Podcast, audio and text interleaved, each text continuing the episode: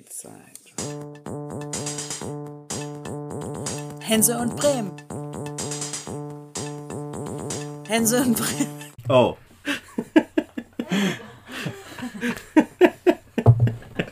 Herzlich willkommen zu einer neuen Folge Hänsel und Bremen. Äh, da kann man sagen, das ist euer Lieblingspodcast, so ist das einfach. Und jetzt nehmen wir sogar auf. Ein Typ, der es mit jedem aufnimmt. Tobi Hänsel, moin. Moin, Timo. Es wird immer besser. Die Gänse ja. fliegen in den Süden. Die Gänse fliegen in den Süden und dann findet man auch noch die äh, Aufnahmetaste. Genau. Also, also das geneigte äh, Publikum, was uns jetzt zuhört und sich vielleicht wundert, äh, was das für ein holpriger Einstieg hier ist. Wir waren schon so tief drin in unserem Gespräch. Und es war, es war schon fest, richtig witzig, ne? Es läuft überhaupt nicht, die Aufnahme. Und man wird nie wieder etwas hören von unserem tollen Gespräch. Ja. Aber jetzt sind wir da und in Stereo und in Farbe. Oh, Stereo weiß nicht, in Mono ist es. Es war ein Mikrofon, kann nur Mono sein, klar. Aber immerhin sind wir zwei Leute. Ja. Wir sprechen mit zwei Stimmen. Genau. Aus einem Lautsprecher. Ich würde sagen, viele Grüße gehen direkt raus ans Mono. Ja. Äh, denn, äh, ja, also bei euch ist wahrscheinlich noch weniger los als bei uns. Wir sind ja hier praktisch eine Corona-Party aus zwei Haushalten. Ähm, wenn ich jetzt bis zwei zähle, komme ich auch nicht ganz bis zehn. Aber Corona, die Gastronomie ist dicht. Wie äh, hältst du das aus? Es ist natürlich etwas anstrengend, ne? Ich sitze in meinem Homeoffice, ich stehe morgens auf, setze mich an den Computer, arbeite, mache den Computer zu und verlasse irgendwie den ganzen Tag das Haus nicht. Es ist doch mühsam, oder? Ich meine, wie macht ihr das momentan? Der Gag ist ja, ähm, also für so, so Kindersituationen sind ja manche Sachen offen. Also zum Beispiel spazieren gehen mit dem Kinderwagen kannst du trotzdem. Richtig. Und dann gibt es hier, ich glaube, weiß nicht, ob man das erzählen darf, aber doch, das ist das neue Modeding, jeder geht da hin. Ähm, wir waren heute bei, bei der Osteopathin, die hatte auch auf. Das ist ja auch eine medizinische... Ja. Ähm, Wie nennt man das denn? Praxis? Ja, letzte Woche waren wir beim Impfen. Also ich meine, es gibt einfach auch eine Infrastruktur oder Infrastruktur in dem Fall, ähm, die trotzdem aufhaben darf. Das heißt, je nachdem, ähm, wenn ich jetzt zum Beispiel meine Großeltern frage, die sind bestimmt trotzdem noch jeden Tag beim Arzt und bei Inkub. Für die hat sich nichts geändert. Ähm, von daher äh, würde ich sagen, kommt drauf an, in was für einer Lebenssituation man so ist. Wenn man ähm, Trinker und Gastronomiefreund ist, dann ist es schwierig. Wenn du aber hier so ein gesettelter Typ bist, äh, wie auf dieser Seite des Sofas, dann merkst du es gar nicht. Ja. Und, Und wer gerne shoppen geht, äh, leidet momentan auch nicht mehr als vorher. Das ist auch richtig. Andererseits, so ein Bummeltag kann ja auch anstrengend sein. Da möchte man sich hinterher in ein Café setzen oder gleich ins Restaurant oder in die Bar. Geht nicht. Du Vielleicht bist dann völlig ausgepowert und musst dann wieder in die überfüllte Straßenbahn steigen oder in dein schmutziges Auto oder aufs Fahrrad bei Regen. Gut, jetzt kommt der goldene Herbst und die Sonne scheint, aber es gibt keine Stärkung mehr vor dem Nachhauseweg. Ja, yeah, to go. To go. Also heute kann man ja sagen, wir müssen jetzt, glaube ich, mal ein bisschen Gastronomie droppen. Wir waren im Café Concordia, drinnen kurz, haben Kaffee rausgeholt, hier um die Ecke. Habe ich ein bisschen Trinkgeld gegeben, zack, direkt einen Keks geschenkt bekommen. Ich glaube, äh, alles, was wir an Trinkgeld gegeben haben, wurde durch den Keks wieder aufgefressen. Das heißt, die Gastronomie muss sowieso ein bisschen gucken, was sie da machen. Ähm, ja, das kannst du machen, ne? Wenn das, solange das Wetter gut ist, geht alles. Hier ist sonst ja. die Brücke, kannst du einfach ähm, to go den Kram holen und in der Brücke stehen, wenn es regnet. Ein Traum, ein Traum. Also ich bin natürlich mit Alexandra am Wochenende nochmal äh, essen gegangen. Darf man sagen, ja. wo ihr wart? Ja, wir waren im Viva. Ach ja, nicht schlecht. Schöne Außenstraße. Aus, aus, ein bisschen, man muss sagen, ein bisschen aus Verlegenheit. Ich hatte vorher sechs Restaurants angerufen und wir dachten, wir gönnen uns jetzt nochmal was. Mhm. Von zweien wurde ich ausgelacht, dass ich äh, ja auf eine sehr verwegene Idee gekommen sei, an einem Freitagnachmittag äh, für denselben Abend noch einen Tisch zu bekommen, ja. bekommen zu wollen. Äh, war nicht mehr möglich. Aber dafür haben wir im Viva verdammt gut gegessen. Können die kochen? Bisschen überraschend, ja. Und die haben halt seit Corona immer eine sehr wechselnde Speisekarte. Was gab's bei euch? Was ist ich hatte, der Tobi Hänsel? Ich hatte Schweinefilet mit Pilzrahmensoße und Rösti, Taler. Ja. Die waren verdammt gut. Also das Fleisch war toll gebraten und äh, war wirklich lecker. Gut, bei Alex würde ich sagen, du warst vegan. Auf jeden Fall. Sonst äh, wollen wir über alles andere gar nicht reden. Ja. Irgendwas davon war ja, bestimmt aber das war, war ganz schön und äh, wir haben das nochmal genossen. Und jetzt ist natürlich Schicht im Schacht. Und man hat das gemerkt. Also die Stimmung bei den Gastronomen war natürlich am Wochenende sehr angespannt. Ja, auch äh, zu Recht. Man wusste ja, zwei Tage später bleibt das dann aus mit den Umsätzen und man geht in einen verfrühten Winterschlaf. Also mein Corona-Schlüsselerlebnis, nee, mein Gastronomie-Schlüssel-Schließerlebnis war, wir waren im Tau. Das ist ja die wunderschöne Gastronomie an der Weserburg. Mhm. Richtig schön mhm. gelegen da. Und mit Blick auf die Schlachte. Mhm. Die Umlandschlachte nennt man sie ja hier in Bremen. Ich weiß gar nicht, ob jemand, der in Bremen wohnt, da schon je gewesen ist. Ich glaube, es sind wirklich also ich nur... Kenn, ich kenne einige Leute, die wirklich sehr viel Zeit an der Schlachte verbringen. Und Bremer sind. Okay, ich dachte... Ich habe das auch immer dafür, also ja. für den Delmenhorster Außenposten ja. äh, im, auf, auf stadtbremischem Gebiet gehalten. Ich aber wollte schon sagen, brauchst du die Polster Kennzeichen, um da hinzugehen. Wie genau. machen das die Bremer? Haben die... Äh, ich ich stelle mir das so vor, um als Bremer da hinzukommen, musst du praktisch dein Auto in Diepholz anmelden und mit dem Auto direkt in die Barcelona reinfahren. Ja, genau. Ja. Ja, nein, aber du kannst auch schon mit dem Fahrrad hinfahren. Und ich meine, du kannst natürlich auch, das wissen nur eingeweiht, ich weiß das auch noch nicht so lange, das Tau auf der Weserburg, man hat dann eben den schönen Blick mhm. auf die Schlachte, ist natürlich super. Genau, wunderschöner Ort und du kannst sehen, wie der Pöbel feiert. Ja. Das ist ein bisschen wie am Seewald-Eck stehen und nur gucken. Nein, ist eigentlich überhaupt nicht so. Gut, ähm, bevor ich mich hier jetzt weiter um Kopf und Kragen rede. Sag mal, Tobi, jetzt mal ehrlich. Ähm, ich wollte eigentlich sagen, mein Schlüsselerlebnis war, als wir alleine im Tau waren. Und äh, also so viel Aerosole, die Aerosole werden nur von uns und vom Kellner gekommen. Aber dann sagt ja Mutti Merkel, ja, wir wissen aber ja nicht, äh, wo Corona herkommt. Wir können es ja nicht mehr nachvollziehen. Vielleicht kommt es ja vom Kellner. Und ähm, wie siehst du das? Sinnvoll, nicht sinnvoll, jetzt alles dicht zu machen? Also wenn es wirklich was bringt, und eigentlich muss es ja was bringen, wenn man zwei Wochen oder vier Wochen das Leben komplett runterfährt und niemand mehr trifft, ist man am Ende äh, auskuriert, wenn man es denn hatte und hat niemanden angesteckt, weil ja, man ja niemanden gesehen hat. Das ist was du gerade beschreibst, ne? Genau. Oder äh, man hat es halt nicht bekommen und äh, man hat die Fallzahlen in den vier Wochen so weit runterdrücken können, dass es auch wieder sehr viel unwahrscheinlicher geworden ist, sich überhaupt infizieren zu können. Ne? Ja, der Punkt ist ja... Man, man, man weiß es nicht so genau. Im Frühjahr hat man den Lockdown damit begründet, dass man Zeit braucht, um sich vorzubereiten, dass man nicht genügend Masken hat, dass man äh, in den Krankenhäusern Intensivbetten ähm, aufbauen muss, zusätzliche Beatmungsplätze schaffen muss, et cetera et cetera. Da war aber Corona ja faktisch noch nicht da. Genau. Also Bremen hatte so wenig Fälle, dass man nicht sagen kann, dass das in Bremen zu der Zeit eine Epidemie geherrscht hat. Ja. Ne? Mittlerweile müssen wir halt feststellen, die Epidemie ist definitiv da. Auf jeden Fall.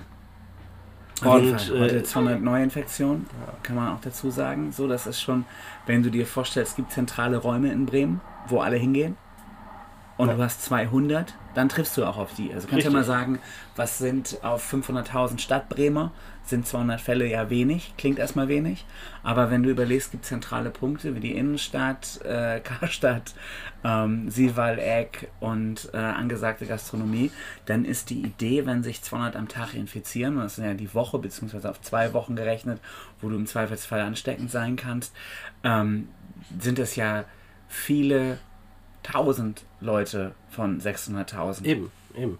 Und gut, ich meine, das führte dann natürlich auch dazu, ich bin mit Alexandra essen gegangen, wobei wir natürlich da auch äh, seit Beginn der äh, Seuche ja sehr vorsichtig sind. Aber dann hört man dann Geschichten, dass am Bermuda-Dreieck da einfach mal drei Tage gefeiert wurde, als gäbe es keinen Morgen mehr. Genau, was in dem Sinne ja sogar richtig ist, weil ab Montag war dann ja Sense und dann wurde vier Wochen halt nicht mehr in der Kneipe gesessen. Dann wollte man das nochmal wahrnehmen, aber das ist dann halt ohne jegliche Wahrung von Abstand und äh, so weiter und so fort. Das kann nicht gut sein. Mhm. Das kann nicht gut sein. Nicht? Und das wird sich dann jetzt wahrscheinlich in den nächsten vierzehn Tagen nochmal abbilden.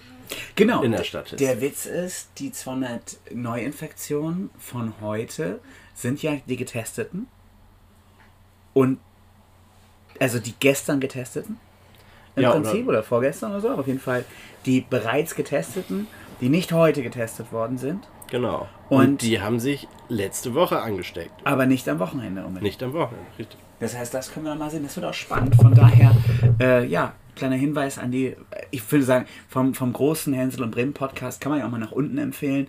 Äh, schaut euch doch mal die nächsten Tage Buten und Binnen an, ja. wie sich die, die Zahlen so entwickelt haben. Also, ja, genau. Wie gesagt, da kann man ja mal, also wir wollen, das ist ein kleines Format, kann man immer unterstützen. Oder? Finde ich, find ich ganz gut. Ähm, ja. Genau, Gastronomie, wie gesagt, spannend. Also ähm, ich finde, irgendwo muss man anfangen, aber ähm, kommen wir wieder dahin, diese Spartensendung, äh, die man hier in Bremen so gerne guckt. Ähm, Montag, die Bilder aus der Bremer Innenstadt waren schon interessant, wie viele Leute da zu sehen waren. Also pff, an den Bildern hat man ein bisschen erkannt, ne? Vielleicht hatte das alte Gymnasium auch gerade Feierabend, vielleicht waren das auch einige Kids, die gerade durch die Stadt gekommen sind, so auf dem Nachhauseweg, aber es war schon noch einiges los, weil einkaufen ist ja trotzdem möglich. Und da frage ich mich, ähm, werden, also profitieren jetzt vielleicht sogar die Geschäfte vom Social Lockdown? Kriegen die jetzt die Kohle rein, die sie ähm, ansonsten an den Alkohol verlieren würden? Ja, oder die Kohle rein, die sie jetzt durch Corona bisher nicht verdient haben, weil so viel in den Onlinehandel ging. Aber jetzt hast du ja, wenn, wenn die Freizeiteinrichtungen dicht sind, was kannst du dann machen? Ja. Schön in Weserpark. Es gibt auch andere Parks, zum Beispiel, wie heißt das Ding da? Waterfront. Waterfront. Ähm, oder Roland Center. Innenstadt. Roland Center hast du gesagt, ne? Oh. Ja, auf jeden Fall.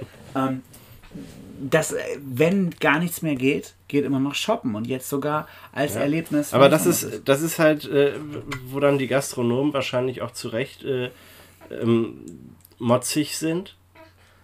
Also mit welcher Argumentation sagt man, die Geschäfte dürfen weiterhin offen bleiben, man darf weiterhin durch Karstadt laufen ja. und sich Porzellan angucken. Äh, man darf aber eben nicht mehr ins Café gehen und da Kaffee trinken. Weil ich meine, die Gastronomie hat, nachdem sie da im Frühjahr ja schon wochenlang geschlossen haben musste, sich anschließend Hygienekonzepte äh, überlegt, wie sie einen sicheren äh, Kontakt zu ihren Gästen aufbauen kann. Ja. Und ich meine, es gab natürlich immer wieder Fälle, wo es dann auf irgendwelchen Feiern dazu gekommen ist, dass sich hoffenweise Menschen infiziert haben. Aber das war ja nicht im regulären Gastronomiebetrieb, wo die Tische mittlerweile alle so weit auseinanderstehen und so weiter und so fort. Und das ist halt die große Frage, nicht? Und das war im Frühjahr auch schon die große Frage.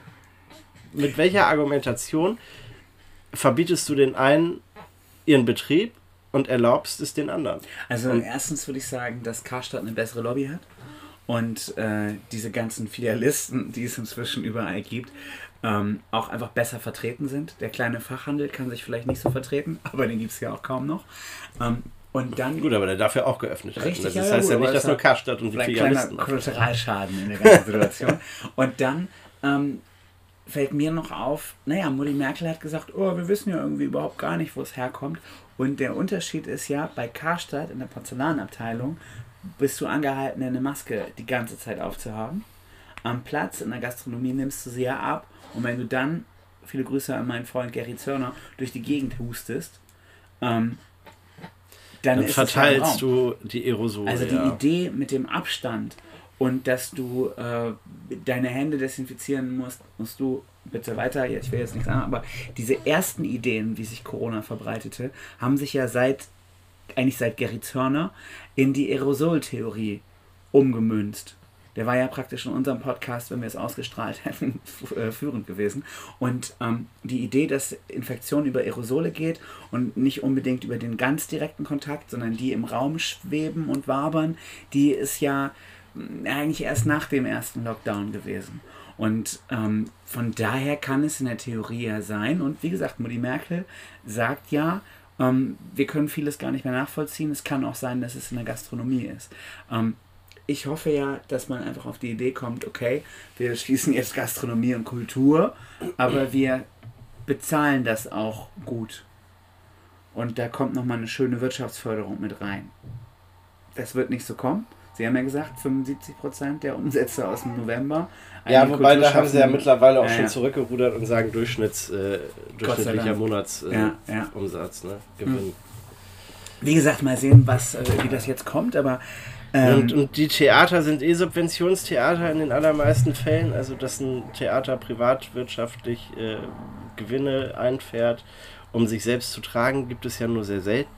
Genau, da kommen wir gleich noch äh, im, äh, vom, äh, am Ende dieses Podcasts drauf, wenn der Kollege Eike Swarovski aus Delmenhorst berichtet, aber dem wollen wir natürlich nicht vorgreifen.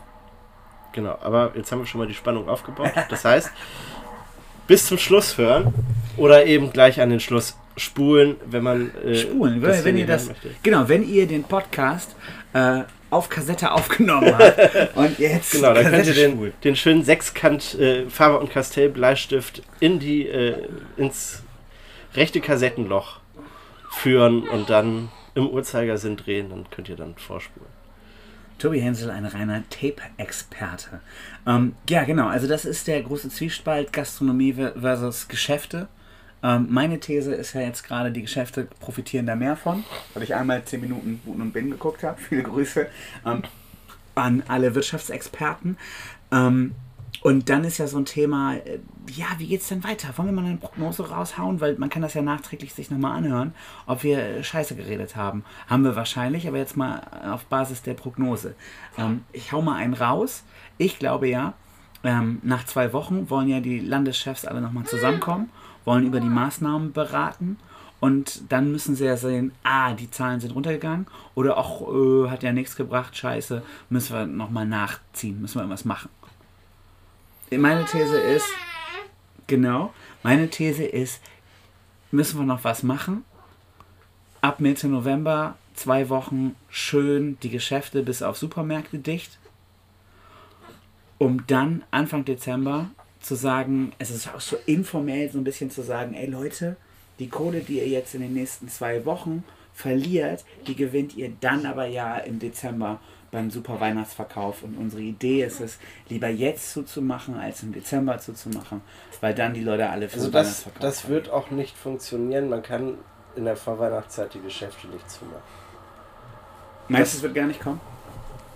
Ich, was du jetzt gerade gesagt hast, dass man nach zwei Wochen, also Mitte November, feststellt, es ist noch nicht besser geworden und wir verschärfen nochmal mhm. und gehen dann nochmal zwei Wochen in einen wirklich totalen Lockdown, mhm.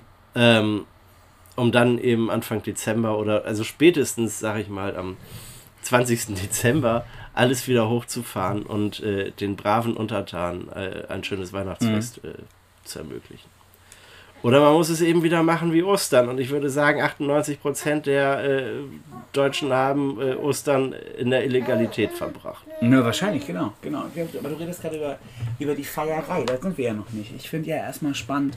Ja, aber da, das ist ja das Ziel. Also ja. Das Ziel ist im Grunde jetzt Weihnachten. Da gucken alle hin. Ja. Und bis Weihnachten sollen die Zahlen wieder so niedrig sein, äh, dass man relativ sicher Weihnachten feiern kann. Ne, die Frage ist, ob Oma dann eher auf Intensiv ist oder schon in Hasbergen. Also das ist ja einfach ist ja einfach die Frage, wie das jetzt weitergeht. Naja, wir bewegen uns ja jetzt nicht mehr. Ja gut, ich bewege mich jetzt. Ja, also oh. unter Menschen. Mhm. Ne? Wir also, sehen. Ich meine, es gibt immer noch genügend Leute, die jeden Tag mit der Straßenbahn durch die ganze Stadt eiern müssen, weil sie, äh, weil ihre Arbeitgeber äh, wünschen, dass die Personen vor Ort sind ja. im Büro, nicht? Anstatt ins Homeoffice zu gehen. Da hätte man wahrscheinlich auch nochmal energischer drauf äh, pochen können, von Seiten der Politik, dass genau, sag eben mal, was glaubst die Arbeitnehmer du? Tatsächlich geschützt werden. Ja. In zwei Wochen. Was meinst du, was, wie geht's weiter? Es wird nochmal eine Verschärfung geben. Und das was meinst du, auch. Was wird schärfer? Eben, ich könnte mir vorstellen, man macht die Geschäfte nochmal zu. Ja. Ähm, appelliert nochmal an die Unternehmen, die Leute wirklich nicht mehr ins Büro kommen ja. zu lassen und so weiter. Und dann, ich meine, das hat äh, der Oppositionsvorsitzende Thomas Röwekamp ja vergangenen, wir werden über die Bürgerschaftssitzung ja. noch sprechen, äh, in, in, in seiner Rede gesagt, die B S A G, die Straßenbahn, ja. müsste eigentlich intakt verdichten, ja. um äh, die überfüllten Straßenbahnen und Busse ähm, weniger überfüllt durch Bremen fahren zu lassen, ja. um das Infektionsrisiko im öffentlichen Personennahverkehr zu reduzieren. Tobi, ich höre hier gerade auf meinem Ohr aus der Regie, ähm, dass wir einen Hubschrauber hören. Live kommt das hier jetzt praktisch rein in Podcast, also ein sehr äh, weniges Live-Format, aber wir haben es jetzt live drin. Ich höre einen Hubschrauber, was hörst du? Ich höre auch einen Hubschrauber. Ähm, könnte das eventuell auf ein Thema, was wir hier in unserer Liste äh, stehen haben, hinweisen? Es könnte, aber du musst auch bedenken, wir haben hier diverse Krankenhäuser im engsten Umkreis um uns herum und es könnte natürlich auch ein Rettungshubschrauber sein. Es muss es aber nicht, es kann natürlich der Polizeihubschrauber sein, der den Castor Der über Castor, den wir reden wollen, äh, quasi jetzt durch, durchs bremische Stadtgebiet lotst. Wir crashen praktisch gerade unser Corona-Thema hier, einfach weil es tatsächlich gerade live sein kann. Um zwanzig Uhr wollte der Zug in Nordenham losfahren. Ich hätte fast losfliegen gesagt. Ähm, und eine Route des Castors ist auf jeden Fall Richtung Hude. Das ist egal, da kann nicht viel kaputt gehen. Und dann ist aber die Frage, geht es über Delmenhorst nach Osnabrück oder geht es über Bremen und Hannover nach Biblis? Das ist die große Frage. Und wir sitzen hier praktisch an der Bahnschiene. Viele von unseren Hörern würden sagen, ihr seid eh verstrahlt, bei euch ist egal. Aber äh, es könnte praktisch live passieren, dass hier während der Aufnahme der Castor-Transport vorbei juckelt. Das könnte passieren, ja. Ich war ein bisschen früh. Vielleicht sollten wir ganz schnell unsere Sachen packen und nach draußen äh, zügeln, damit wir Live-Berichterstattung machen können, wie C N N in den neunzigern. Ja. Aus Bagdad. Also man hört jetzt immer mehr. Also es, ja. Das wird nicht nur ein Flugschrauber sein. Also man hört die ganze Zeit. Wir kriegen hier immer wieder mehr Live-Meldungen drauf. Ich würde sagen, wir sollten mal kurz die Aufnahme unterbrechen und äh, auf den Balkon gehen. Ja. Und äh, unsere Korrespondenten informieren. Ja, Tobi, ähm, man hört hier die Sirenen. Wir stehen jetzt live hier auf unserem Balkon und können auf die Bahnschienen schauen. Äh, wir hören auch einen Hubschrauber und wir wurden gerade darauf hingewiesen, da unten sieht man auch die Polizei äh, die Bahnschienen sichern. Ähm, Hier kommt auch tatsächlich ein Zug. Es sieht auch verstrahlt aus, Tobi, aber... Es ist die Nordwestbahn, S-Regio, Regio S-Bahn heißt das. Es ist sogar noch eine alte, eine, die mit Diesel fährt. Tatsache. Äh, von die daher fährt dann nach Osnabrück. Das heißt, die, die Castor-Strecke nach Osnabrück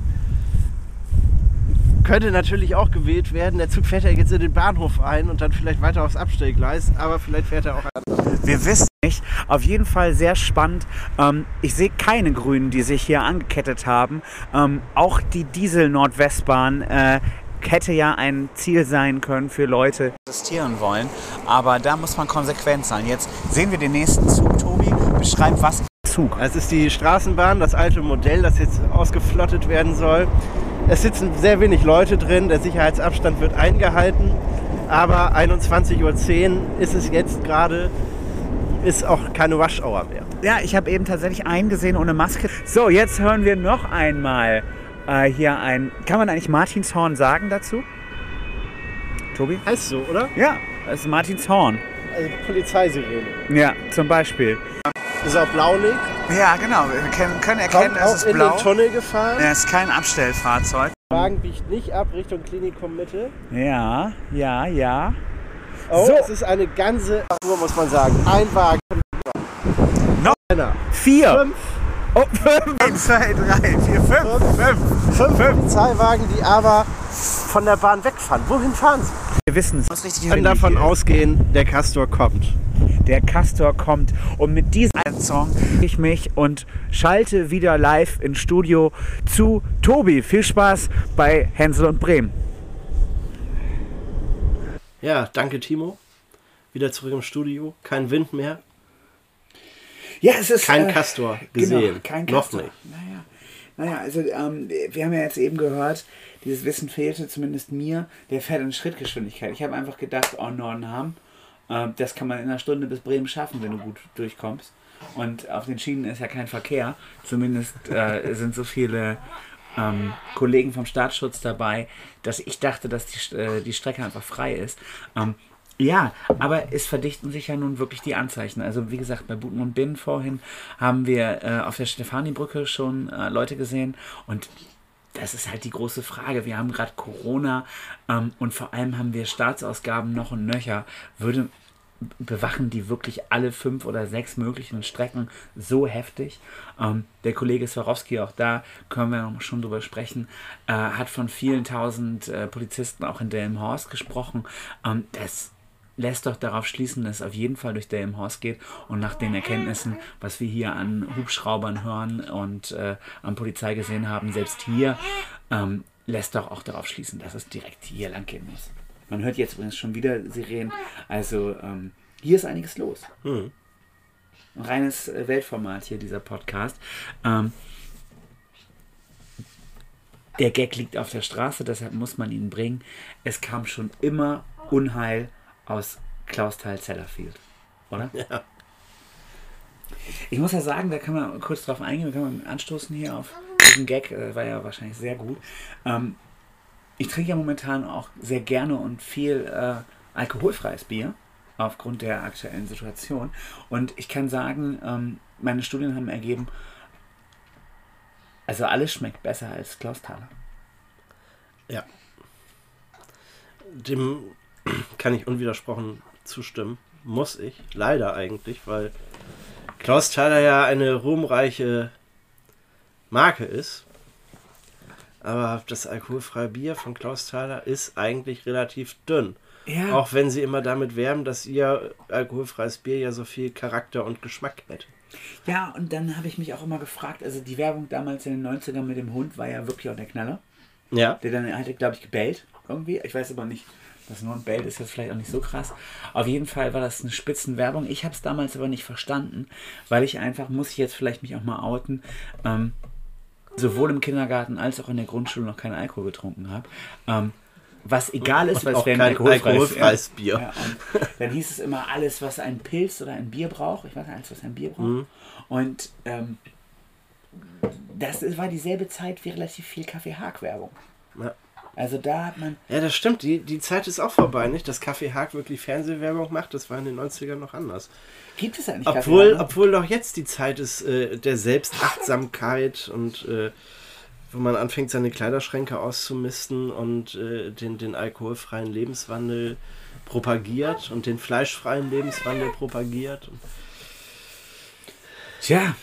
Ja, äh, gleichzeitig äh, schießen die Mikro-Kaffeeröstereien wie Pilze aus dem Boden. Und, aber, aber der ist immer äh, mit Koffein ah, ja, nicht ja. entkoffiniert. Das ist so. Ja, Tobi, wir waren aber eigentlich äh, bei Corona noch stehen geblieben. Wir wollten dem Ganzen hier ja wirklich nochmal eine politische Note geben. Ähm, es war Halloween. Der Reformationstag.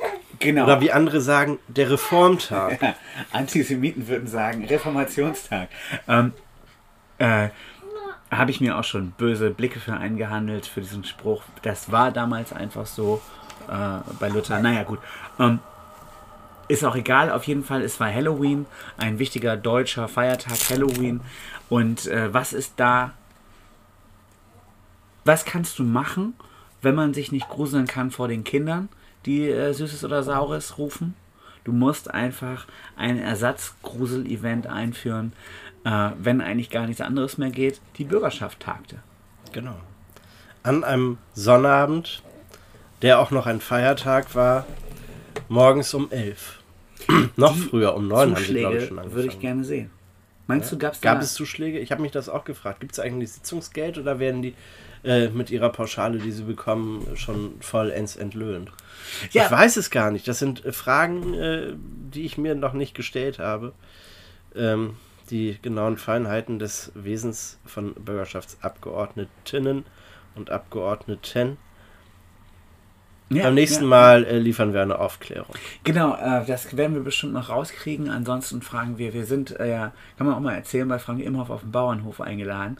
Äh, wir haben diesen Termin noch nie abgemacht, aber das wäre eine Frage, die wir dann stellen könnten. Gibt es Sitzungsgeld und gab es Zuschläge, Feiertags- und Wochenendzuschläge? Ja, und was hat man gemacht, wenn man eigentlich keine Kaffeepausen mehr machen darf, weil man ja gerade beschlossen hatte, das öffentliche Leben runterzufahren. Tja, Tobi. Aber es wurden äh, relativ viele kluge Reden gehalten. Genau, einer der größten Redner äh, des Landes war wieder unterwegs. Wer ist es? Der Bürgermeister Andreas Boden-Scheulte natürlich. Ich dachte, aber der Oppositionsführer Thomas Röwekamp, Vorsitzender der C D U-Fraktion, hat... Äh, ja, vielleicht die, die beste Rede dieser Bürgerschaftssitzung gehalten, würde ich sagen. Also seitdem ich regelmäßig die, mit Wigbert Gerling Kaffee trinke, weiß ich natürlich, Röwekamp ist einmal der Beste. Ähm, das ist vielleicht auch nicht objektiv, aber... Äh, was Nein, aber gesagt, die, war, die gesagt. war sehr klug und sehr ausgewogen und äh, natürlich unterstützt Röwekamp und unterstützt seine C D U-Fraktion die Maßnahmen. Ich meine, die Partei hat das in Berlin im Kanzleramt quasi vorbereitet. Dann kannst du nicht in Bremen dann dagegen sein. Aber es ist ihm dennoch gelungen, immer noch ein paar Spitzen, die man als Oppositionsführer in einem Parlament natürlich bringen muss, auch anzubringen, ohne ja. sich halt unseriös zu machen und ohne den äh, Senat dermaßen bloßzustellen, dass es äh, übers Ziel hinausschießt. Ne? Und er hat es auch ganz gut gemacht. Also er hat praktisch gegen alle geschossen, die es da so gab und trotzdem alles unterstützt, oder? Also ich ja. kann mich an eine Spitze gegen Lenke Wischhusen erinnern, äh, wo er der F D P Populismus vorgeworfen hat. Und ich kann mich aber wiederum auch an eine kleine Spitze, glaube ich, an die Linken äh, erinnern, wo er Christina Vogt vorgeworfen hat. Äh, war das so? Mhm. Ja, dass, dass sie da jetzt irgendwie ähm, äh, auch populistisch agiert. Ähm, ja, weil sie äh, vor der Bürgerschaftssitzung ein bisschen die senatsinterne Opposition äh, versucht hat zu spielen. Ja, ja. Und, genau. Äh, die Gastwirtschaft- Wirtschaftssenatorin ja, genau, ja. und Gastwirtschaftssenatorin. Äh, hat sie sich ein bisschen aufgespielt, aber äh, wie gesagt, wir haben viele gute Argumente so geliefert, weshalb die Gastronomie doch auch irgendwie unterstützt sein muss. Aber irgendwo fängt man an.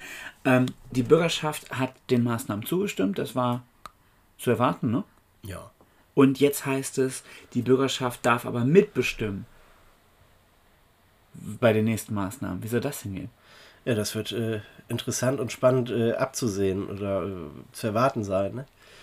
Wenn sich die Ministerpräsidenten mit der Kanzlerin in Videoschalten treffen und äh, besprechen, was in Zukunft passieren soll. Ja. Und dann diese Beschlüsse in den Ländern diskutiert werden. Aber was hat man da noch für Möglichkeiten? Ja, ja wie, wie soll es auch laufen? Also es ist ja, ja wahrscheinlich wieder Mittwoch. Mittwoch, grobe Richtung in zwei Wochen. Vielleicht wird auch jemand Und es, sagen, ist, es ist das alte Problem, die Maßnahmen werden in den Regierungen vorbereitet, in den Verwaltungen, in den Länderverwaltungen, im Bundeskanzleramt. Der Bundestag entwickelt diese Vorstöße nicht und die bremische Bürgerschaft entwickelt diese Vorstöße nicht. Genau, und dann ist da die Frage, wenn sie die schon nicht entwickeln, also wenn sie nicht vorher abstimmen, was sie machen wollen, ähm, dann können sie doch danach auch wieder nur zustimmen. Also eigentlich ja. kann das doch der Weg sein. Und wenn wir schauen, wer sitzt da, ähm, die Regierung, die Landesregierung sollte sich hinter Bovenschulte stellen, wenn der gesagt hat, wir machen es so wie alle Länder. Die, C- die C D U ähm, ist die deutsche Regierungspartei, die wird also auch dazu stimmen. Ähm, das heißt, wenn man jetzt praktisch das so wie jetzt macht, dass man sich einfach die Maßnahmen im Nachhinein nur abnicken lässt, ja, dann äh, wird's doch, können wir dann prognostizieren, dass es immer eine breite Zustimmung geben wird. Ja, andererseits muss man dann aber auch vielleicht sagen, so ein Parlament ist ja ein äh, Ort des Austauschs und ja. der Diskussion, wo dann äh, die Vorschläge und Vorstöße einfach nochmal besprochen werden. Mhm. Und äh, das macht einen Beschluss auch besser, ja. wenn man drüber gesprochen hat und argumentiert hat, warum dieses und jenes jetzt sinnvoll und äh, jenes und anderes äh, eben weniger sinnvoll ist und man sich deshalb für den Weg entscheidet. Also, dass die Parlamente dringend mehr Mitsprache haben müssen, finde ich relativ klar. Genau, es ist und, in dem äh, Fall, dass aber es ja. letztlich Parlamentsbeschlüsse sein müssen, ja. finde ich eigentlich auch wichtig. Also das fehlte, fehlte bislang. Und trotzdem muss und wird es doch so laufen, dass die Parlamente am Ende auch nur das beschließen können, was auf äh, Bundesebene beschlossen wurde, oder? Oder vereinbart wurde. Und man könnte natürlich dann noch einen bremischen Sonderweg beschließen, ja, aber der ist das in eine schlau? völlig andere Richtung stößt. Eben nicht, oder? Eben. Und aber darum, darum geht es ja, nicht eine, eine kluge Entscheidung zu ja. treffen. Also ich bin Und gespannt. Wenn viele Leute Einwände haben, dann ist es sicherlich keine kluge Entscheidung. Ja, genau. Und dann muss man halt weiter diskutieren, bis die Entscheidung so klug ist, dass man sie beschließen kann. Ich, wie gesagt, meine Prognose ist, es wird das beschlossen, wo sich vorher darauf vereinbart wurde. Und dann sehe ich die Problematik da drin, dass die Leute, die Demokratie momentan angreifen wollen und das sehr kritisch sehen, auch sagen so, ja, okay, ähm, wenn hier nur von Einzelnen geredet wird, aber am Ende dann doch das beschlossen wird, was alle sechzehn Länder beschließen sollen und es keinen Spielraum gibt, dass dann auch so ein bisschen äh, Politikverdrossenheit wieder entsteht. Mhm. Ähm, und das Gegenteil ist ja eigentlich das Ziel. Also das ja. finde ich ganz spannend. Ähm, und, und ich meine, das muss das Ziel aller Parlamentarier jetzt sein, nicht? Dass sie wieder demonstrieren, wer eigentlich die Gesetze mhm. beschließt. Mhm. Die gesetzgebende Gewalt ist. Das ist nicht die Regierung, das ist das Parlament. Genau. Ja, vielleicht ist es auch so, vielleicht sollten wir alle auch nochmal ein bisschen mehr Richtung, ähm, ja, wir haben äh, keinen Zentralismus, aber Richtung Bundestag gucken, äh, der sollte ja irgendwie auch ein bisschen mehr beteiligt sein, vielleicht auch im Voraus beteiligt sein, aber wir reden über viele Maßnahmen, die Länderrecht sind. Und äh, das Bundesinfektionsschutzgesetz, auf dem ja seit Anfang des Jahres sämtliche Maßnahmen begründet werden, ist eigentlich geschrieben worden für regionale Masernausbrüche zum okay. Beispiel. Okay. Nicht für eine Pandemie äh, von globalem Ausmaß, die alle hundert Jahre äh, über den mhm. Globus hereinbricht. Ja. Da liegt es dann auch am Bundestag, das äh, Infektionsschutzgesetz mal dahingehend anzupassen. Mhm. Weil Pläne gibt es ja angeblich genug. Es gibt ja diese Bundesanstalt für Risiko, äh, wie nennt man das? Ich weiß es gerade nicht genau. Ähm, die solche Pläne entwickelt hat. Was passiert, wenn eine globale Pandemie kommt? Mhm. Auch der Bundestag hat sich vor zehn Jahren damit beschäftigt mhm. und in Fallbeispielen äh, sich überlegt, was man dann machen müsste. Es ist ja nicht so, dass das jetzt auch alles völlig neu ist. Es ist ja auch nicht die erste Pandemie, äh, die über die Menschheit hereinbricht. Ja, aber auch wenn es natürlich die erste ist, die wir alle erleben, weil die Leute, die die spanische Grippe erlebt haben, die sind mittlerweile so gut wie alle tot. Ja. Und die, die noch leben, die waren damals gerade geboren. Genau, das ist der Punkt. Und wie gesagt, es ist die erste Pandemie im Leben von eigentlich allen. Und dann ist es auch egal, ob, ob es schon Pandemien gab. Und es ist eben einfach so, ja, vor zehn Jahren wurde mal über irgendwas bes- gesprochen, aber du musst ja die Leute mitnehmen. Ja, also es eben. geht ja irgendwie um ähm, Demokratie und es geht um Verdrossenheit und ähm, das ist einfach jetzt eine, eine schwierige Geschichte. Ähm, wir merken, gerade hier in Bremen merken wir ja auch, dass auf Länderebene nicht immer die allerschlauesten Geschichten entschieden werden. Und wir merken aber auch, dass ähm, ja, Deutschland ein Kulturkreis ist mit ähm, gleichen Medien und einer Sprache, in der es eigentlich einfacher funktioniert, wenn alle das Gleiche machen, um äh, so etwas wie ähm, Vertrauen in Maßnahmen, aber auch Rechtfertigung zu erzeugen. Das finde ich, finde ich ganz spannend. Hat man beim ersten Lockdown gemerkt, als es alle machen mussten, ja. äh, war es akzeptierter, als wir regionale Lösungen hatten, die im Prinzip ja für den Einzelnen besser sind, weil wenn er in Mecklenburg-Vorpommern in der hintersten Ecke ist, wo äh, nichts los ist und dementsprechend auch kein Corona ist, hat er auch äh, keine Probleme. So. Aber trotzdem war das ja irgendwie nicht so gewollt, nicht so akzeptiert. Und äh, wir müssen jetzt zu akzeptierten Maßnahmen hinkommen, wollen aber trotzdem Demokratie und müssen uns so ein bisschen an unsere Verfassung halten, die ähm, Länderrecht sieht und, und, und Landeskompetenzen sieht. Ähm, ich sehe eine Möglichkeit, wie wir den Demokratieverlust wieder hinkriegen können, wie wir Rechtfertigung hinkriegen. Meine Idee ist einfach ein Pixie-Buch über Frank Imhoff. Frank Imhoff, der Bürgerschaftspräsident, ähm, eventuell erstellt vom Hänsel und Bremen Podcast, äh, vielleicht mal ein paar Handyfotos oder so dazu und äh, porträtieren einfach äh, den Bürgerschaftspräsidenten. Ich glaube, dann haben wir die Situation wieder im Griff.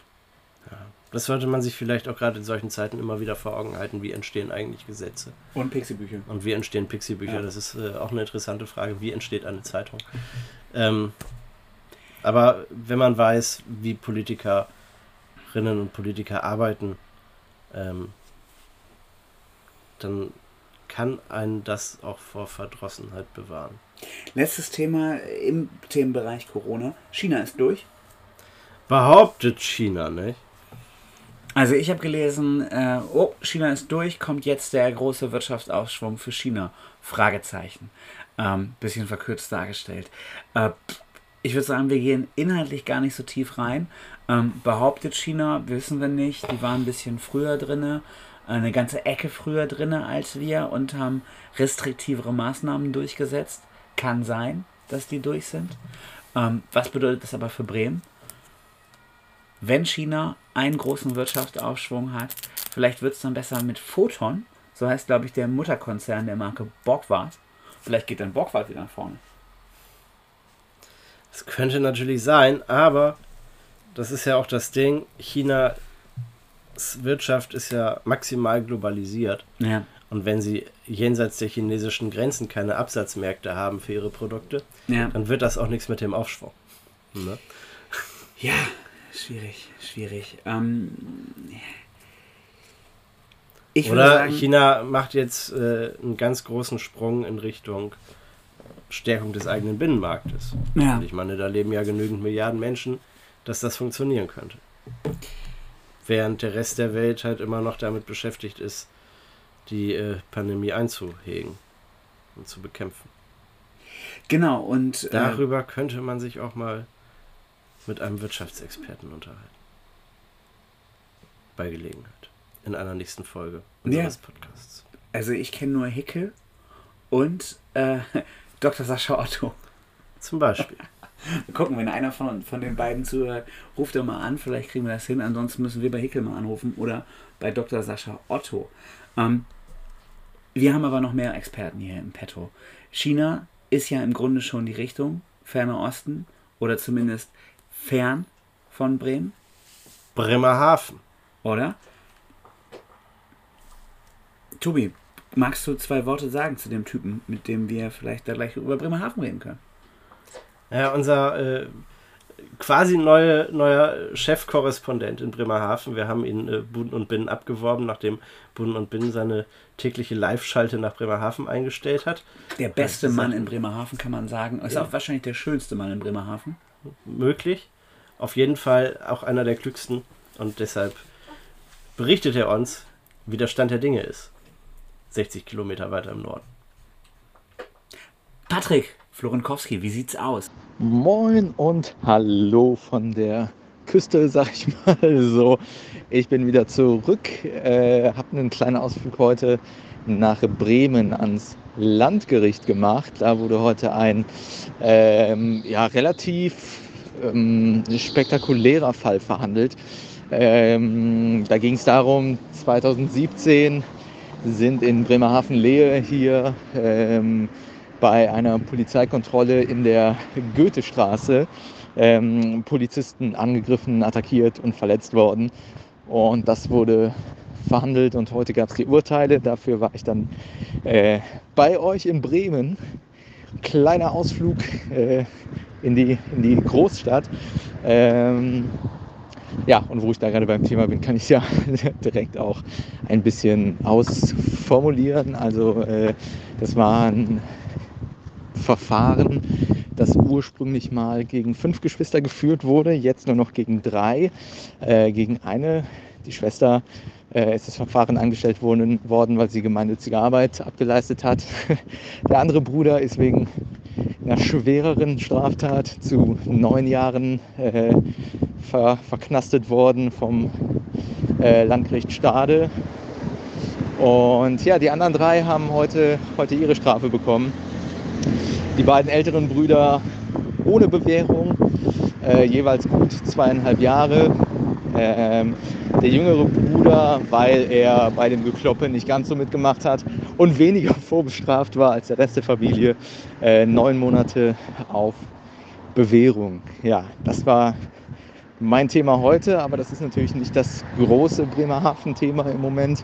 Ähm, wir haben ja nach wie vor mehrere hundert Schüler, Lehrer, Betreuer in äh, Quarantäne, weil an einigen Schulen in Bremerhaven, Schulen und, und äh, Kitas und ähnliches, äh, vereinzelt Corona-Fälle aufgetreten sind.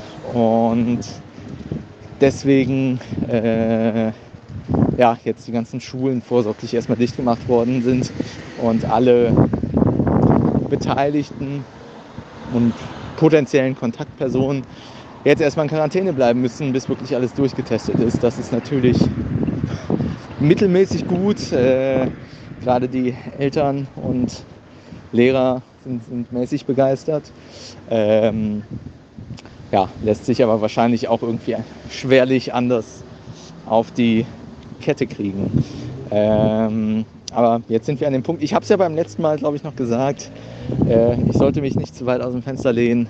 Bremerhaven wird das nächste, das nächste Krisenzentrum, der nächste Krisenherd, und inzwischen haben wir ja auch die fünfziger-Marke gerissen und tragen unseren Teil zum Ausbruchsgeschehen bei. Hip, hip, hurra! In dem Sinne, macht's gut, bis zum nächsten Mal. Bis, also es war ganz schön rauschig und windig bei Ihnen. Ja, es ist, es ist windig in Bremen, nicht? Wir haben das ja gerade auch schon gemerkt. Vielleicht während unserer Castor-Schalte. Ja, vielleicht braucht äh, f, ähm, Florian Patrickowski, Patrick Florenkowski, vielleicht braucht er mal so einen Puschel auf dem Handy oder so. Also es war ganz schön rauschig und nach hinten raus wurde es auch ganz schön launig. Meinst du, dass er gesoffen hat? Nein. Okay, das glaube ich auch nicht. Von daher, äh, danke äh, Kowski, Patrick, Flori, Ähm, das war Bremerhaven. Das Wichtigste, was er in Bremerhaven eigentlich nicht erzählt hat, der Trainer der, ich kriege es jetzt richtig hin, Fishtown Pinguins, ist gerade Nationaltrainer der Eishockey-Nationalmannschaft. Ist gerade? Ja, oder dann zum Turnier. Klingt wie Urlaubsvertretung. Ja, ja, genau. Also der ist, darf jetzt ein Turnier ähm, mal machen, denn der aktuelle Eishockey-Nationaltrainer hat Corona. Und äh, der sitzt praktisch dann vorm Fernseher, guckt sich die Spiele an oder, weiß ich nicht, wahrscheinlich vom Internetstream und ähm, coacht dann praktisch aus der Ferne, und da ein Coach dabei sein musste, auch beim Training, ähm, ist einfach Herr Popi-Scheiße, glaube ich. Ich finde das einen sehr interessanten Gedanken, dass äh, die Nationalmannschaft immer wieder kurzzeitig von äh, Ligatrainern trainiert wird. Ja. Weil ja das, also eine Nationalmannschaft ist ja auch eine Auswahl ja. von den Profis in einem Land, die ja alle in Ligen spielen. Mhm. Ähm, und eigentlich könnte man dann auch die Trainer auswählen, anstatt einen großen Nationaltrainer zu haben. Ja, geht ein bisschen um Konstanz. Ich finde die, die Idee gerade ganz charmant, dass du einen festen Nationaltrainer hast, aber der mal zwischendurch nicht da ist und andere reingucken und so ein bisschen ja. was machen. Also, ähm, also dass man Nationalmannschaft und Ligabetrieb äh, näher aneinander koppelt. Und dann ist auf mal Florian Kohfeldt auch bei der Nationalmannschaft. Wie genau. witzig wäre das? Ähm, ich glaube, der Einzige, der da nicht hin darf, weil es dann wirklich böses Geschrei gibt, ist äh, Hansi Flick. Ich glaube, dann fängt Jogi Löw an zu weinen. Äh, Ja, vor allen Dingen, der nächste Nationaltrainer, vielleicht oder? Möchte Hansi Flick dann auch einfach gleich auf dem Posten bleiben. Oder? Es ist ja, also sagt dann, was, zwei Wochen? Ne, das mache ich nicht. Ich bleibe jetzt hier. Ja, genau. Ich, ich glaube, das wäre auch möglich. Hansi Flick, ähm, einfach beides gleichzeitig auch. Bayern-Trainer und Nationalmannschaft ja, genau. würde ich. Das war früher auch gerade beim Eishockey häufig so. Ähm, oder beim Basketball. Aber ich kann mich auch in den neunziger Jahren bei D S F dran erinnern. D S F darf man ja wieder sagen. Dann gibt es ja inzwischen nicht mehr. Ähm, dass da Vereinstrainer auch Nationaltrainer waren in so Randgruppensportarten. Ja. Von daher, ähm, weil, weil wahrscheinlich auch einfach die Nationaltraineraufgabe nicht so umfangreich war, weil die ja nicht so oft gespielt haben. Von daher könnte Jogi Löw vielleicht auch noch einen Zweitjob annehmen. Als Ligatrainer. Ja, oder als hier Quarantäne-Scout, wie heißt das? Ähm, Containment-Scout. Ja, der ist das ist. Also gut, der kennt sich mit Scouting nicht so aus. Eben, da hat er doch immer Leute für gehabt. Ja. Hat er immer noch. Ähm, wenn überhaupt, er könnte aber ja auch so Schalke zum Beispiel. Gäbe ja einige Mannschaften, die mal vielleicht vielleicht einfach nur für zwei, drei Wochen mal einen anderen bräuchten. Ja, genau. Das wäre was, dass er einfach überall mal ist. Das wäre doch auch eine schöne Idee. Ja, so, so, so ein Feuerwehrtrainer, der einfach überall genau, geht, so wie McKinsey in jede Bundesbehörde reinläuft, ein paar Wochen Äh, ein paar PowerPoint-Folien präsentiert ja. und dann läuft der Laden wieder rund. Gibt es dann halt so Trainer, die reingehen, gucken, was kann man besser machen, dann wird da mal ein bisschen was vorgeschlagen, ein paar PowerPoint-Slides und dann läuft der Laden wieder. Ja, grundsätzlich die Idee, Jogi Löw für das viele Geld, was er beim D F B kriegt, immer mal irgendwo einzusetzen, finde ich eigentlich ganz spannend. Mal bei Schalke, dass du wirklich weißt, äh, wie es auch am Boden der ganzen Situation genau. aussieht. Vielleicht auch mal äh, beim Chemnitzer F C ja. oder so. Beim S V ähm, Atlas Delmenhorst, weil ich meine, man wirft ja, man wirft ja dem D F B und der Nationalmannschaft ohnehin vor, dass sie sämtliche Bodenhaftung verloren mhm. haben. Mhm. Und so könnte man dann auch wieder den Kontakt zum gemeinen Volk herstellen.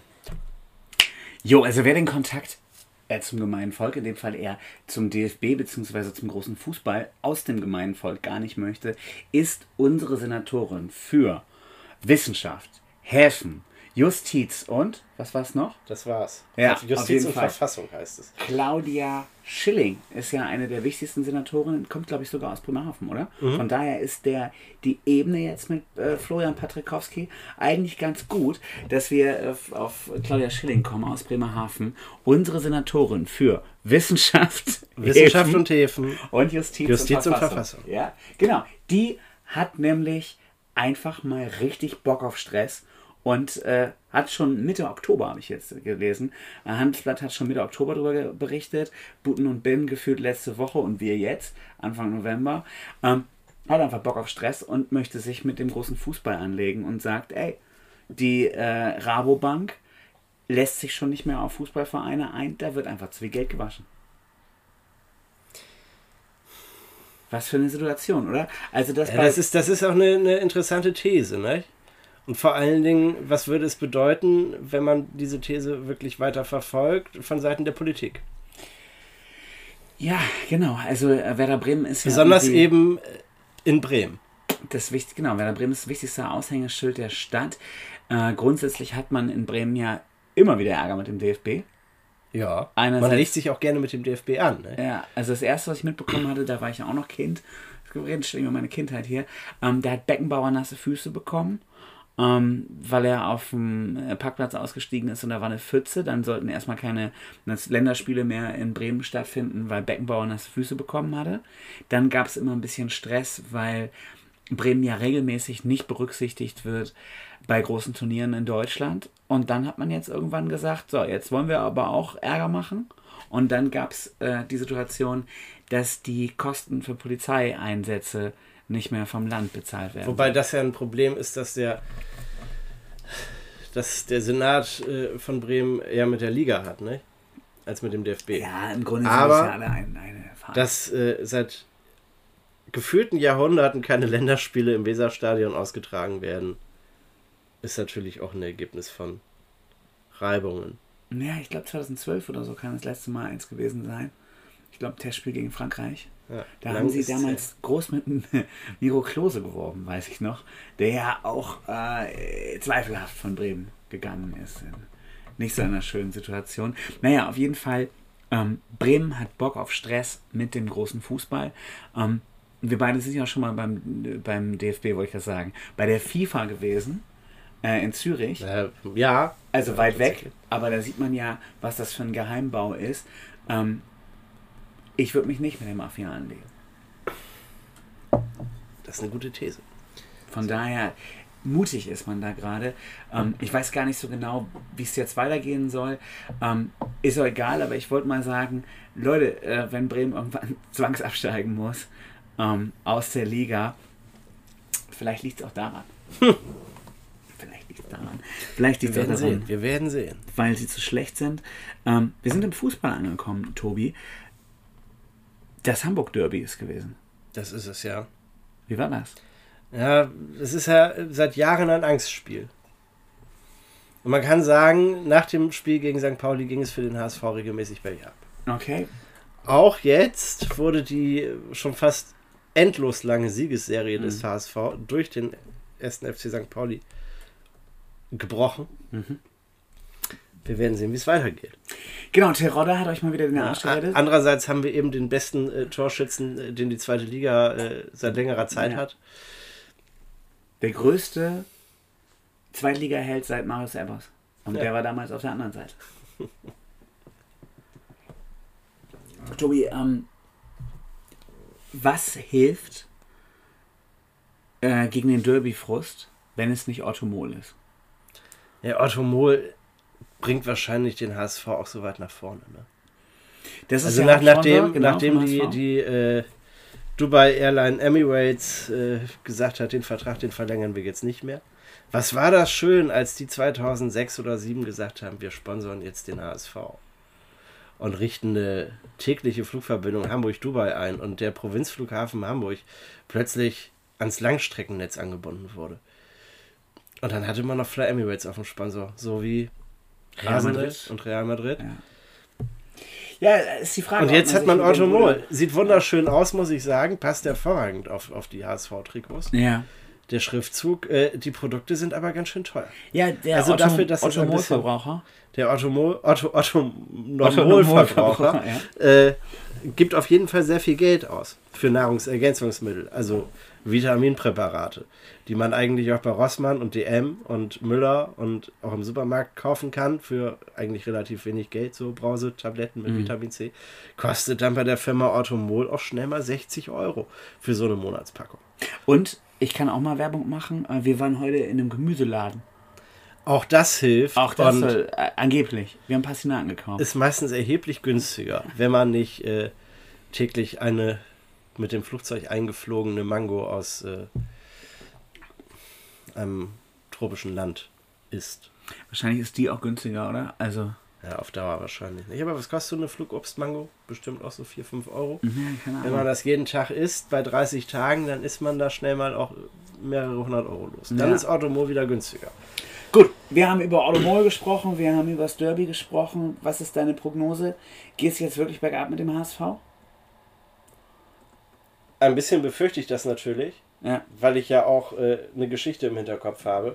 Andererseits macht der H S V diese Saison so viel Spaß wie seit Jahren nicht mehr. Mhm. Und äh, warum sollte man nicht auch mal ein Unentschieden spielen? Auch der F C Bayern gewinnt nicht jedes Spiel. Tatsächlich nicht. Wie gesagt, ich kann das nur wiederholen. Ich habe Bock auf ein Nordderby ähm, in der nächsten Saison und im Idealfall in der ersten Liga. Von daher muss ich natürlich dem H S V auch den Aufstieg wünschen. Ihr wart einfach äh, viel zu lange weg. Die Liga ist doch irgendwie schöner, wenn man auch über den H S V reden kann. Richtig. Das finde ich doch. Ähm, von daher die andere Frage. Der H S V dümpelt gerade noch in der zweiten Liga rum. Wer oben ist, ist der VfB Stuttgart. Wie geil sind die denn gerade? Was ist denn da los? Ja, die haben Lauf, ne? Auch die nur unentschieden Lauf. Gegen Köln war es, glaube ich. Aber alter Schwede. Also ähm, die Kollegen von ähm, Bundesliga haben Stuttgart ja praktisch als ähm, ja, ja, Überraschungsteam, so eine Richtung wie Paderborn oder äh, so angesprochen, spielen mal ganz gut, aber am Ende werden sie sich nicht halten können. Die, Le- die Saison ist noch nicht vorbei, aber zwischendurch Platz vier sah einfach mal auch schon ganz gut aus. Viele junge Leute haben sich ja mit, ähm, oh, kriegst du den Namen zusammen? Vom, vom Trainer, der U S-amerikanische Italiener, Matarazzo, Mate, naja, haben sich auf jeden Fall ähm, Äh, Jugendtrainer. Matarazzo, Pellegrino Matarazzo. Pellegrino Matarazzo. Ähm, im Prinzip ein Jugendtrainer organisiert für eine Jugendmannschaft, die jetzt, äh, die jetzt einfach alles mal umschießt. Ne? Ja, ja. Gute Leute dabei. Sag nochmal, Pellegrino Matarazzo. Okay, den Namen sollte man... Wobei er ist natürlich als U S-Amerikaner wahrscheinlich äh, Matarazzo mhm. oder so ähnlich. Deine Prognose, was hat er gewählt? Ich gebe keine Prognosen ab, ich finde es sehr schwierig. Ich habe mich natürlich, man wird ja zugeballert momentan mit äh, Vorwahlberichterstattung. Ja. Ähm, ja. Wir werden, heute ist Dienstagabend, die Wahl wird also, läuft bereits, die Auszählung kommt dann, wenn wir eigentlich im Bett liegen müssten, heute Nacht. Morgen früh wachen wir auf und dann werden wir mehr wissen. Genau, im Prinzip fast jeder, der diesen Podcast hört, wird es schon besser wissen. Genau. Selbst wenn die Stunden, die, die Auszählung sehr, sehr lange dauert. Ähm, ja, es ist spannend. Also im Prinzip sieht es ja gerade für Biden besser aus als für Hillary Clinton beim letzten Mal. Aber man weiß nie. Ne? Man weiß nie. Und ich meine, auch die Trump-Befürworter haben genügend gute Gründe, um äh, Trump wiederzuwählen. Auch wenn das aus unserer europäischen Perspektive reichlich absurd eigentlich erscheinen mag. Ähm... Wir werden sehen. Ich würde tippen, dass das Ergebnis definitiv eindeutiger ist als bei der letzten Wahl. Ja, da war es ja auf jeden Fall knapp. Also es wird auch diesmal so sein, dass die Zahl der Stimmen und die Zahl der Wahlleute deckungsgleich ist. Ich bin auf jeden Fall ähm, gespannt, wie es denn dann wird. Vier Jahre weiter Donald Trump. Mal gucken. Ist auf jeden Fall, also Kann auch lustig sein. Oder vier Jahre Biden. Oder wie ich gestern im Fernsehen gesehen habe oder gehört habe von einer Amerikanerin. Biden, der packt das höchstens zwei Jahre und dann kommt Kamala Harris. Ja, das, das wurde doch häufiger auch schon überlegt, ähm, dass Biden praktisch das Ding einfach äh, nach Hause holt und dann vorbereitet. Und für die Demokraten ähm, nach so einer Situation dann eine dunkelhäutige Frau an den Start zu bringen, noch krasser wäre nur Michelle Obama, aber ähm, so, so einen Typen da hinzusetzen, das bringt doch nochmal wieder eine ganz andere Facette rein. Aber ähm, wir kennen ja die Theorie, dass sich die beiden Volksparteien angleichen müssen, äh, um nicht zu viele Wähler an den Rand zu verlieren. Und vielleicht sagt man sich jetzt als Demokraten, da ist gerade ein alter weißer Mann, der von allen wählbar irgendwie ist. Und jetzt wollen wir die Republikaner, treiben wir ja im Prinzip zu Trump, wenn wir eine jüngere, dunkelhäutige Frau dorthin setzen. Ja. Eigentlich ist das aber unser Ziel. Das fände ich wäre der super Clou. Ja, könnte aber halt auch das Land dann endgültig spalten. Ne? Komplett zerrütten, genau. Ja. Wir sind einfach in Zeiten, in denen Länder gespalten werden. Ja. Also. Und ich meine, man muss halt auch den Demokraten vorwerfen, dass die das halt auch ein Stück weit selbst zu verantworten haben, dass äh, die U S A heute von Donald Trump regiert werden. Ich glaube, für einen Bremen-Podcast wird das jetzt zu tief. Du kannst aber noch mal kurz referieren. Ähm, es gab da doch mal eine Zeit, da war eine besondere Nähe zwischen den U S A und Bremen. Und das ist nämlich der Grund, weshalb wir da eigentlich drüber reden. Ja, eben, weil Bremen ja schon immer der europäische Außenposten äh, der äh, Vereinigten Staaten von Amerika gewesen ist. Zumal Bremen das erste europäische Land, und damals war Bremen ja wirklich noch eine ziemlich souveräne, freie Hansestadt, äh, das erste Land in Europa war, das die U S A als Staat anerkannt hat. Und Bremen auch das erste europäische Land war, in dem die U S A ein Konsulat eröffnet haben. Die diplomatischen Beziehungen zwischen Bremen und den U S A sind also älter als die diplomatischen Beziehungen zwischen den U S A und anderen Ländern in Europa. Davon merkt man heute leider nicht mehr viel, nur wenn man sich zu Fuß oder mit dem Fahrrad in Richtung Innenstadt bewegt und dann dem alten amerikanischen Generalkonsulat vorbeikommt, das von Skidmore, Owings, Merrill gebaut wurde, einer großen amerikanischen Architekturfirma. Ähm, in den Räumen residiert heute die Bremer Lagerhausgesellschaft. Aber am John F. Kennedy Am John F. Kennedy Platz. Ja, der ist auf jeden Fall nicht mehr U S-Präsident. Ähm, ja, über Werder Bremen brauchen wir, glaube ich, gar nicht weiter reden. Die, der eins eins Hattrick ist gelungen. Es muss jetzt ein Sieg gegen Köln her. Und dann würde ich sagen, reden wir beim nächsten Mal intensiver darüber, wohin die Reise jetzt geht. Äh, viele Grüße auf jeden Fall an die Kollegen aus der Tagespresse, die uns ja wahrscheinlich hören.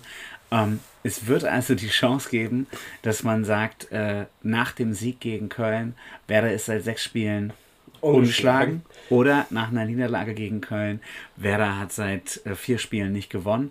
Ja. Ähm, ich bin sehr gespannt, wohin die Reise geht. Ähm, ob praktisch nach einem null zu eins gegen Köln Kohfeldt eigentlich schon in der Presse fast wieder gefeuert ist und Baumann auch, oder ob ähm, Europa nah ist. Also ich glaube, das kann ein Spiel gegen Köln mit einem knappen Ergebnis eins null in, der, in jede Richtung äh, schon wieder ausmachen. Ähm, kleine Kritik in Richtung Sportberichterstattung ist, glaube ich, erlaubt. Champions League oder Kreisklasse? Ja, was ist die Mischung dazwischen? Regionalliga Nord liegt irgendwo zwischen Kreisklasse und Champions League. Mhm. Da wird gerade gar nicht gespielt. Ich war ein bisschen verdutzt. Ich habe gesehen, uh, das Spiel gegen Hannover sechsundneunzig zwei vom S V Atlas wurde abgesagt. Mhm. Ähm, das lag einfach daran, weil das Spiel schon im November ist, weil alle Spiele aus dem November abgesagt sind. Für Atlas kann es jetzt ganz eng werden, ähm, wenn wirklich die Rückrunde dieser Süd-Hinrunde abgesagt wird. Ähm, Und Atlas auf mal noch weniger Spieler hat, um zu punkten. Also dann ist, glaube ich, super safe, dass sie in die Abstiegsrunde gehen. Und dann gehen sie mit sehr wenig Punkten in die Abstiegsrunde. Dann wird es spannend dort. Ja, dann sollte man die Saison vielleicht lieber jetzt komplett abbrechen und äh, einen Neustart äh, ja, erwägen. So neu starten, dass Atlas noch drin ist, wäre ganz schön. Ähm, ich rede da jetzt so intensiv in einem Bremen-Podcast drüber, denn Wie witzig ist das bitte? Äh, großer Streit in Bremen. Oberneuland darf nicht trainieren als Regionalligist, weil sie Amateure sind. Die Werder U dreiundzwanzig trainiert aber gerade. Weil es Profis sind. Weil sie Profis sind. Und das beides in der Regionalliga. Ja, auch da, wir haben unsere Podcast-Folge vorhin damit begonnen. Es gibt Widersprüche. Lauter Widersprüche. Äh, Tobi, wir was haben hier man in diesen dunklen Zeiten machen darf und was nicht. Super viele Themen auf der Liste. Wir sind aber schon ziemlich vorangeschritten. Ähm, ich würde sagen, eine Folge Tobi Hänsel privat, wo wir mal über dich und deine Meinung zu Themen reden, das machen wir in der Zukunft. Ähm, ich hatte eigentlich mich auch noch hier stehen, äh, was sagt eigentlich Kerstin Backofen? Äh, Kerstin Backofen ist nämlich Expertin zum Thema Online-Banking, aber was die sagt, ähm, das sei mal dahingestellt. Jeder, der sich aber zum Thema Online-Banking und Nutzung von Online-Banking schlau machen möchte, dem empfehle ich Kerstin Backofen. Habe ich im Deutschlandfunk gehört. Äh, dann ist hier noch die Frage, und das Wetter? Ja, würde ich sagen, ist gut. Ähm, C D U-Vorsitz, ja, brauchen wir auch nicht drüber reden. Aber dann wird es interessant. Ich habe da Ähm, im tiefen Osten der Republik zwei Siegerfäuste gesehen. Fackelmann ist jetzt wirklich die unangefochtene Nummer eins, was äh, deutsche Grills angeht und Grillartikel angeht. Denn nachdem die Firma Landmann ja. aus Osterholz-Lilienthal ja, Osterholz-Scharmbeck, Osterholz-Scharmbeck äh, Insolvenz anmelden muss. Genau, Axel Schulz tanzt wahrscheinlich seither durch die Gegend. Landmann ist insolvent. Diese große Firma. Und man muss sich eigentlich fragen, wo doch der Sommer, weil man eben nicht verreisen durfte, wahrscheinlich der Grillsommer seit Ewigkeiten überhaupt war.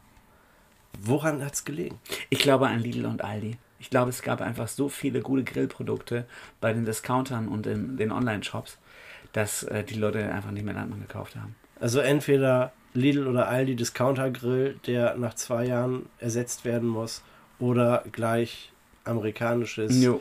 Hyperqualitätsprodukt ja. von Weber. Ja, da werden viele investiert. Ja. Also Landmann hat die Zeichen der Zeit nicht erkannt.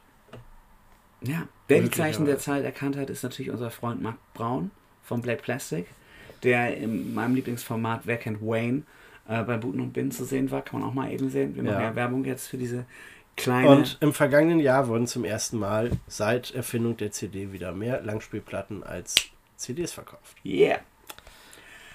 Ja, Tobi, dann würde ich sagen, äh, hier steht zwar noch Wien auf der Liste, aber gehen wir in ein anderes Katastrophengebiet. Ähm, wir haben bisher noch gar nicht so viel über Delmenhorst gesprochen. Deshalb fragen wir den Experten, Eike Swarovski, was ist los in Delmenhorst? Guten Tag, ihr beiden. Ja, was geht ab in Delmenhorst? Ich kann euch mal wieder einen kleinen Einblick geben. Ähm, natürlich, weiter über allem steht Corona. Der Corona-Wahnsinn ist hier inzwischen zur Normalität geworden, ähm, während wir vor ein paar Wochen noch der große Corona-Hotspot waren äh, mit Delmenhorst, sind wir inzwischen irgendwo im oberen Mittelfeld angelangt über äh, einen Inzidenzwert von hundertsechsundachtzig Komma sechs, wie wir ihn heute hier am Montag haben. Äh, da lachen andere Städte und Landkreise inzwischen drüber. Also da stehen wir nicht mehr ganz oben. Ja, es ist ja alles so ein bisschen normal geworden, ähm, obwohl es weiterhin so außergewöhnlich ist. Überregional haben wir ja letzte Woche ein bisschen für Aufsehen gesorgt, als die äh, Corona-Sperrstunde in der Gastronomie für Niedersachsen gekippt wurde, aufgrund der Initiative einer Delmenhorster Shisha-Bar-Betreiberin tatsächlich. Ähm, die hatte Erfolg mit ihrem Eilantrag vom äh, Oberverwaltungsgericht in Lüneburg, weil die dann festgestellt haben, ja, Sperrstunde gut und schön, aber worauf basiert die eigentlich? Ähm, es ist ja gar nicht nachgewiesen, dass die Gastronomie tatsächlich Infektionstreiber ist. Und daraufhin wurde alles wieder zurückgenommen am Donnerstag. Ja, viel geholfen hat es der Gastro jetzt auch nicht mehr. Die hatten jetzt das Wochenende noch die Möglichkeit, ein bisschen Einnahmen einzufahren. Ähm, ohne eine Uhrzeitbegrenzung, aber jetzt seit heute, seit allgemein Lockdown Light, äh, muss die Gastro ja wieder schließen. Das steht über dem Ganzen. Bleibt trotzdem spannend, wenn dieser Lockdown irgendwann wieder vorüber ist, ähm, wie das dann weitergeht. Wenn wir hier weiter den Inzidenzwert von fünfzig locker geknackt haben, ob die Gastro dann trotzdem weiter aufmachen darf. Ansonsten ganz interessant zum Thema Corona. Wir haben uns mal aufschlüsseln lassen, ähm, wie denn hier die Infektionszahlen sich auf Altersgruppen verteilen. Und dabei kam raus, dass wirklich der mit Abstand größte Teil in Delmenhorst die Altersgruppe zwischen zwanzig und dreißig Jahren ist. Also nichts von wegen Corona, alte Leute, Krankheit, das trifft nur die Alten. Nee, es ist inzwischen ähm, hier in der zweiten Welle, beziehungsweise für Delmenhorst ja die erste richtig große Welle, ähm, so dass wirklich sehr, sehr viele junge Leute betroffen sind. Aber gut, so ist es nun mal. Nicht nur Corona-Alarm, auch Castor-Alarm. Äh, heute Morgen ist ja in Nordenham das Schiff mit dem Atommüll angelegt. Und Delmenhorst ist voll mit Polizisten an allen möglichen Ecken. Ähm, ist jetzt die Frage, ob nach dem Verladen der Castor-Behälter auf, auf den Zug, ob der jetzt Dienstag losrollt oder vielleicht doch erst am Mittwoch. Das zieht sich wohl alles noch ein bisschen hin. Klar ist aber, dass das Ding aus Nordenham ja irgendwie Richtung Biblis rollen muss. Das heißt, der geht auf jeden Fall nach Hude und dann wird entschieden, äh, rollt der Castor-Transport über Oldenburg oder geht er tatsächlich über Delmenhorst und dann Bremen Richtung Hannover. Das wissen wir alles noch nicht. Das wird kurzfristig entschieden. Äh, es ist aber ziemlich unwahrscheinlich, dass es hier große Gegenwehr gibt, große Protestaktionen in Delmenhorst. Zumindest ist nichts in die Richtung angekündigt, im Gegensatz zu anderen Stationen auf der Route. Was ist noch los? Ja, die Diva-Arena äh, ist euch wahrscheinlich ein Begriff als Kulturstätte in Delmenhorst. Sie hat vor allem Namen gemacht in den vergangenen Jahren durch diverse Comedy-, Kleinkunst-, Events. Ja, so ein kleines Eventtheater, eigentlich ganz nett. Ähm, allerdings sind die durch Corona komplett in den Hintern gekniffen gewesen, weil eigentlich seit dem Frühjahr überhaupt nichts mehr stattfinden konnte. Es musste alles abgesagt werden. Und äh, letztendlich war das der Todesstoß für den Laden. Seit ähm, Ende August ist klar, die Diva-Arena kann nicht mehr öffnen, ist geschlossen worden. Was macht man jetzt mit so einem Gebäude? Es kam schnell ähm, aus der Politik der Vorschlag, dass die Stadt Delmenhorst das Gebäude ja übernehmen kann, beziehungsweise sollte. Die Delmenhorster Liste hat dann gemeinsam mit der Gruppe F D P und Unabhängige Delmenhorster einen Prüfauftrag ähm, abgeschossen und haben gesagt, ja, wenn nicht als äh, Theater oder Kleinkunstbühne, könnte man das Ding ja als Kita nutzen oder als Chance für das überfüllte Stadtarchiv in Delmenhorst. Ähm, all solche Sachen wurden ins Gespräch gebracht. Jetzt kam aber raus, ähm, also der Gegenwind von der Verwaltung war da schon recht kräftig. Die sehen wenige Chancen, haben aber vorgeschlagen, einen Kulturentwicklungsplan in Auftrag zu geben. Der würde vierzigtausend Euro kosten und dann würde man ja wissen, ob man sich in Delmenhorst sowas leisten kann oder was man sich überhaupt leisten kann. Ähm, dagegen gab es aber dann direkt Gegenwind von S P D, C D U und Grünen. Ähm, wurde auch darüber diskutiert, wäre die Diva Arena vielleicht eine Alternative, wenn das kleine Haus dann demnächst umgebaut wird. Da hat aber die Konzert- und Theaterdirektion gesagt, nee, da könnten nur kleine Produktionen aufgeführt werden, das wäre keine Lösung. Tja, es bleibt abzuwarten, was mit der Bühne, mit der Diva Arena im neuen Delmenhorst in Zukunft passieren wird. Viele, viele Fragezeichen. Ausrufezeichen gibt's allerdings inzwischen bei der Stadionhalle. Ähm, es ist ja bekannt, dass der alte Hexenkessel, mit dem viele Delmenhorster ihre, die Qualen ihrer Schulzeit verbinden, dass der nicht mehr saniert werden kann und äh, komplett marode ist. Wir wissen schon, dass es eine neue Sporthalle geben soll. Und jetzt will die Stadt den nächsten Schritt in Richtung Neubau gehen. Ganz spannend ist aber, das wird nicht am gleichen Ort passieren, wo man die Stadionsporthalle jetzt kennt, sondern es soll eine neue Halle gebaut werden auf dem Ascheplatz im Stadion in Düsternort. Also ihr kennt das wahrscheinlich, wenn man reinkommt, äh, an der, rechts an der Halle vorbei Richtung Hauptplatz, dann ist ja ganz hinten rechts der, der alte Schlackeplatz. Da soll nun die neue Stadionsporthalle entstehen. Im Planungsausschuss äh, soll da jetzt ein neuer Bebauungsplan auf den Weg gebracht werden, weil der nötig ist. Und nur mal so als Info nebenbei, die Stadt plant da eine Dreifeldhalle mit fünfhundertdreißig Sitz- und hundertsechzig Stehplätzen. Also, es wird nicht nur abgerissen in Delmenhorst, es soll auch mal was aufgebaut werden. Das waren so die Themen der letzten Woche in aller Kürze. Macht's gut, bis demnächst, tschüss. Danke, Herr Swarovski. Ganz schön viel los in Delmenhorst. Ja. Auf jeden Fall. Vor allem auch mal positive Meldungen. Also man hört so viel Negatives, aber da ist doch endlich die positive Meldung versteckt. Ähm, die Stadionhalle wird wieder aufgebaut. Es entsteht eine Hexenkessel.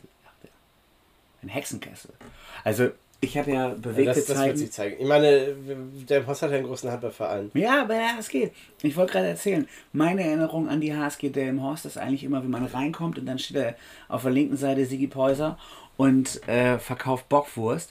Sigi Peuser, großer Held vom S V Atlas, habe ich damals gelernt, war dann aber bei der H S G äh, am Bockwurststand, weil sein Sohn äh, Torwart war, glaube ich, und die Frau musste auch was gemacht haben im Verein. Auf jeden Fall wichtiger Bockwurstheld, aber stank es da im Vorraum nicht auch immer schon aus den Toiletten? Ähm, ich weiß es nicht, aber ich habe viele Spiele der H S G Delmenhorst als Fan gesehen und dann später ähm, beim Delmenreport auch als Reporter, Sport, ich habe Handballberichterstattung gemacht, ohne jede Ahnung von Handball. Es gibt zwei Tore. Das ist, das ist nicht so schlimm. Eben, es gibt ja. zwei Tore. Genau, auf jeden Fall. Und einen Ball. Ähm, ich freue mich auf eine neue Halle in Delmenhorst. Vielleicht können wir dann auch mal zur H S G gehen, wenn das alles wieder erlaubt ist. Die Frage ist ja nur noch, was machen die Kugelstoßer? Wenn Man. jetzt ihr Schlackeplatz wegkommt. Ja. What a pity. Das wird spannend, aber Leichtathletik ist sowieso nie mein Feld gewesen. Was fandst du noch spannend in Delmenhorst? Ja, das äh, mit der Diva-Arena ist halt ein Ding. Dass man die Diva-Arena nicht als Ausweichstätte für das kleine Haus, das Stadttheater, wie ja. der berühmte Schauspieler Rufus Beck einst anmerkte, ähm, nutzbar ist, weil Bühne zu klein ist, schade.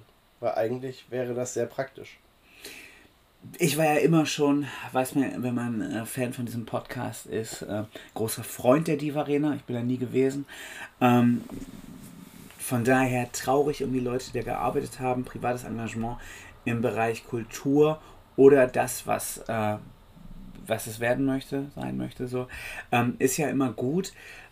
Es sind Leute zusammengekommen, äh, die haben über Dinge gelacht. Kristall war, glaube ich, ein großer Fan äh, der Diva-Arena.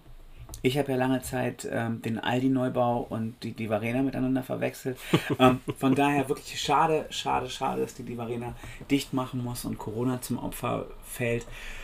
Ja, und die Politik und die Verwaltung gehen praktisch wieder damit um, wie Politik und Verwaltung damit umgehen, oder? Ja, wir werden sehen, wie sich das nach Corona alles entwickeln wird, nicht? Genau, manchmal ist ja der Teufel ein Eichhörnchen. Von daher würde ich sagen... Ähm, Delmenhorst ist besprochen, Bremen ist besprochen, Corona ist besprochen.